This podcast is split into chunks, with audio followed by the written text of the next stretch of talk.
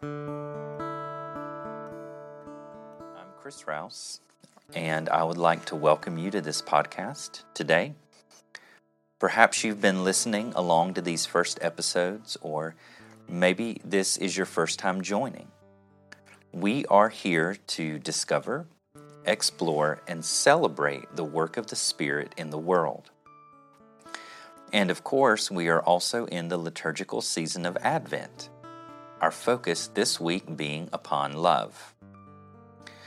I also wanted to let you know that in the episode description each week, you will find what I call the order of the day, which outlines the various elements of our time together. In keeping with the spirit and meaning of all things pneumaturgical, the liturgical elements are infused with new life and interpretation. Again, this is uh, part of the pneumaturgical way. I described it in one of the very first episodes, if you decide to listen to that. Uh, it's a way of placing together structure with the always new life of the Holy Spirit. And I'm still pretty new to this podcasting way, so bear with me. Um, I mean, hey, it can only get better from here, right? If you are brave enough to visit many places these days, you likely will encounter a temp check station, a temperature um, check. As you stand there waiting for the numbers to appear on the screen, telling you an internal temperature, there can be a moment of uncertainty, especially in these days of COVID. What happens if my temperature doesn't pass the check? On this Advent episode, we will take a temp check on our love. So join me, will you? This is pneumaturgical.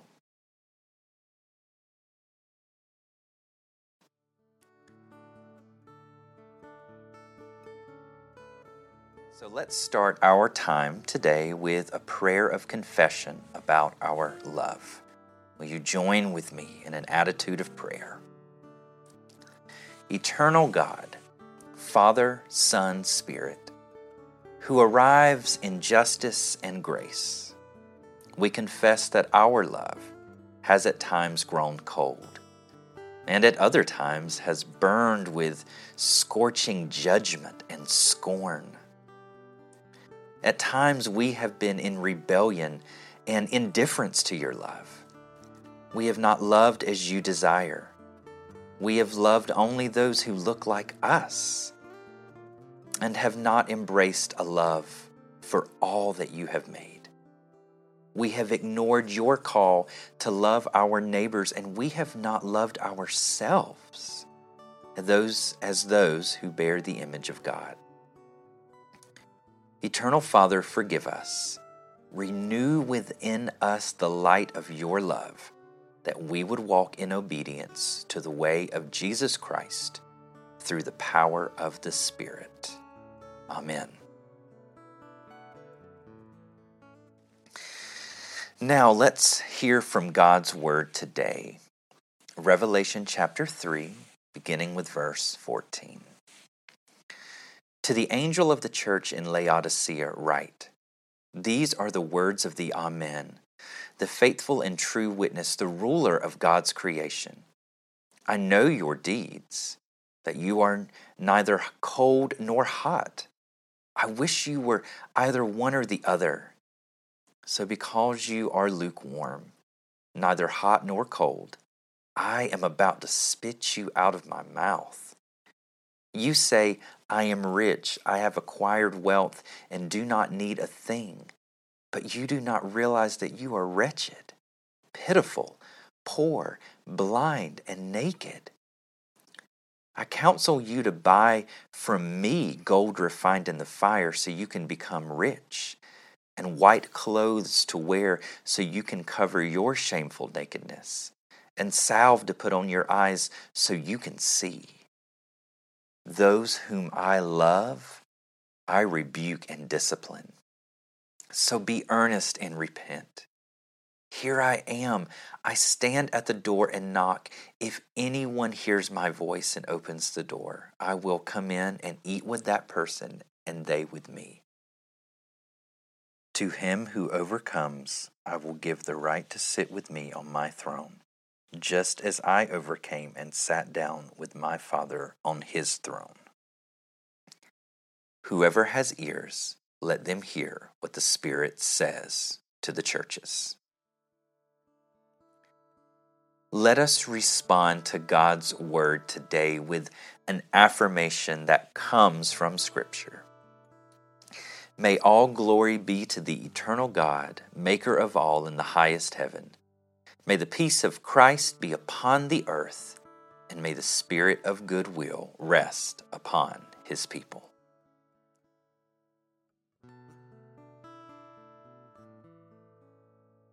Here we are in the second week of Advent. It's so hard for me to conceive of all the time and events that have passed by in these months of 2020. And it's also hard to understand all of the events and time of the book of Revelation. I sometimes try to imagine what if I went out to my mailbox and there inside was a letter from Jesus?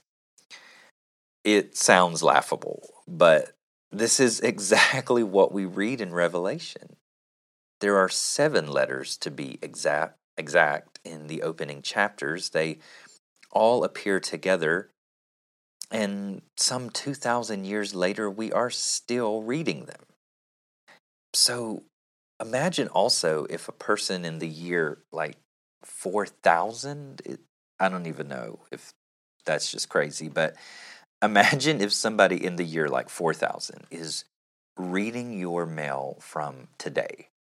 The whole situation is is just strange.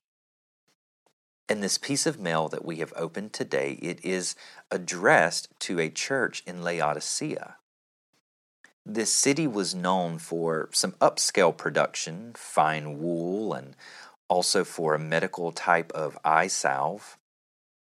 Jesus, of course, being Jesus, is aware of the environment that this church is surrounded by and makes note of that.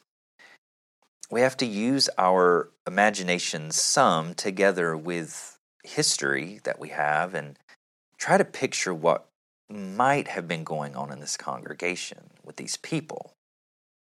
Maybe some of the folks in this church in Laodicea, which would have been, you know, a little bit more like a like a house church situation, probably. Maybe they were a bit more on the affluent side.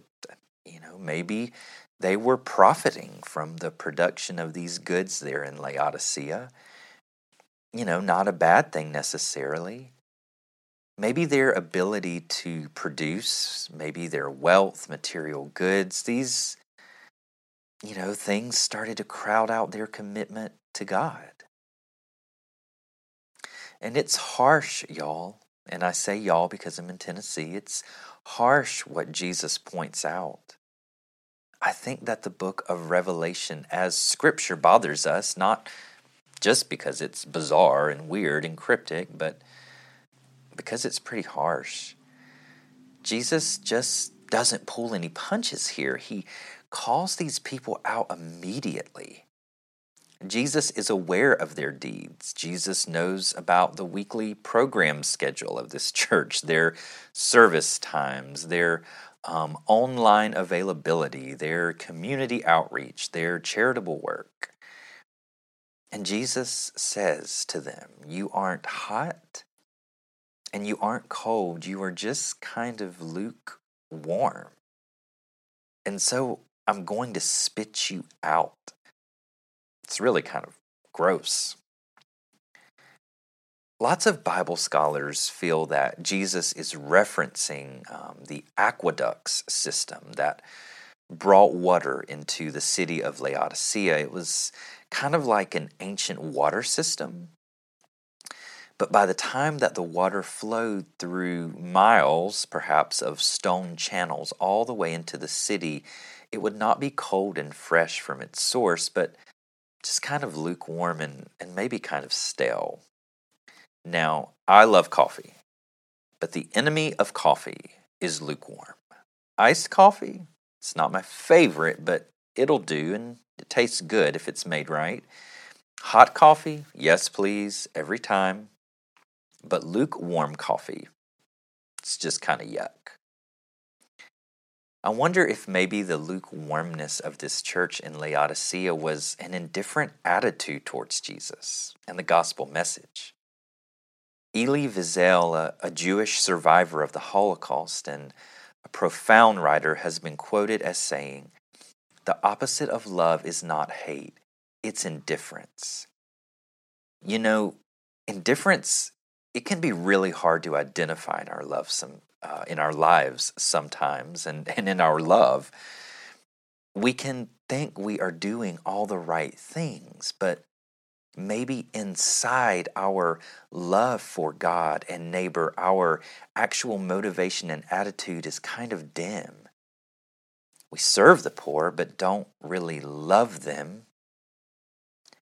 We try to react on social media to the right causes, but we don't really see or believe in their value. And so our good actions simply become another way to take pride in ourselves. We can become indifferent to all the injustice in the world racism, sexism, prejudice towards people who practice life differently. And Jesus goes as far as to say, it would be better if you were just cold or hot. And sometimes I think we've thought, well, maybe Jesus means it would be better if we were just all in or not all in. But I think maybe Jesus is calling for us to be all in, both in the image of cold and hot. Because something cold can refresh exhausted and thirsty people who are tired from oppression. Something hot can fill up the empty bellies of the hungry and poor. But lukewarm indifference just kind of sits there. And maybe because indifference is so hard to identify, that's why Jesus has to swing pretty hard and determined to get these folks in Laodicea to pay attention. Jesus ends up saying, I'm rebuking you and offering you correction because I love you. And without the correction Jesus provides, these folks will not be able to love as they should.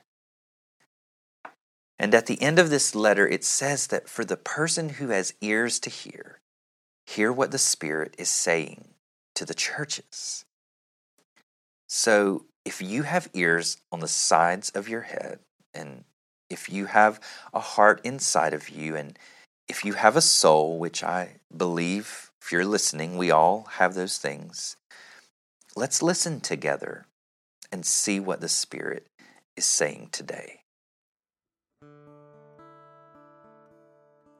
Will you join with me in a time of prayer together? Holy Spirit, let our ears be open to you, that we may hear what you are saying today. The love of Christ that you illuminate our hearts with is a love that cools our weary and tired souls and it is a love that burns with holiness and righteousness. Holy Spirit, we will not ignore your voice, but invite you to speak now. Holy Spirit, where has our love grown lukewarm and indifferent?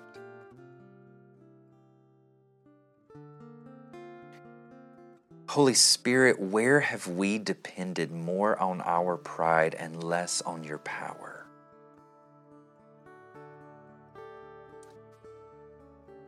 Holy Spirit, where are you leading us to show genuine love to our neighbors? Holy Spirit, may we hear your voice. May we depend upon your power. May we clothe ourselves with your love. May we accept correction that we can follow the way of Christ. May we overcome our indifference and live in obedience to your love. In the name of the Father, Son, and Spirit. Amen.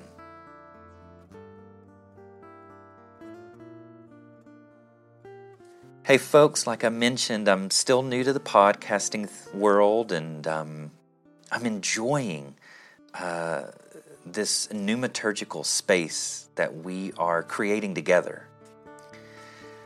I would love and appreciate if you would maybe take the time to offer a review or um, a response um, to the podcast and maybe um, take some time to share it with others uh, through various means um, so they can join us and uh, participate in this pneumaturgical space. Blessings to all of you. May you continue to encounter the light of Christ illuminating your path in this Advent season.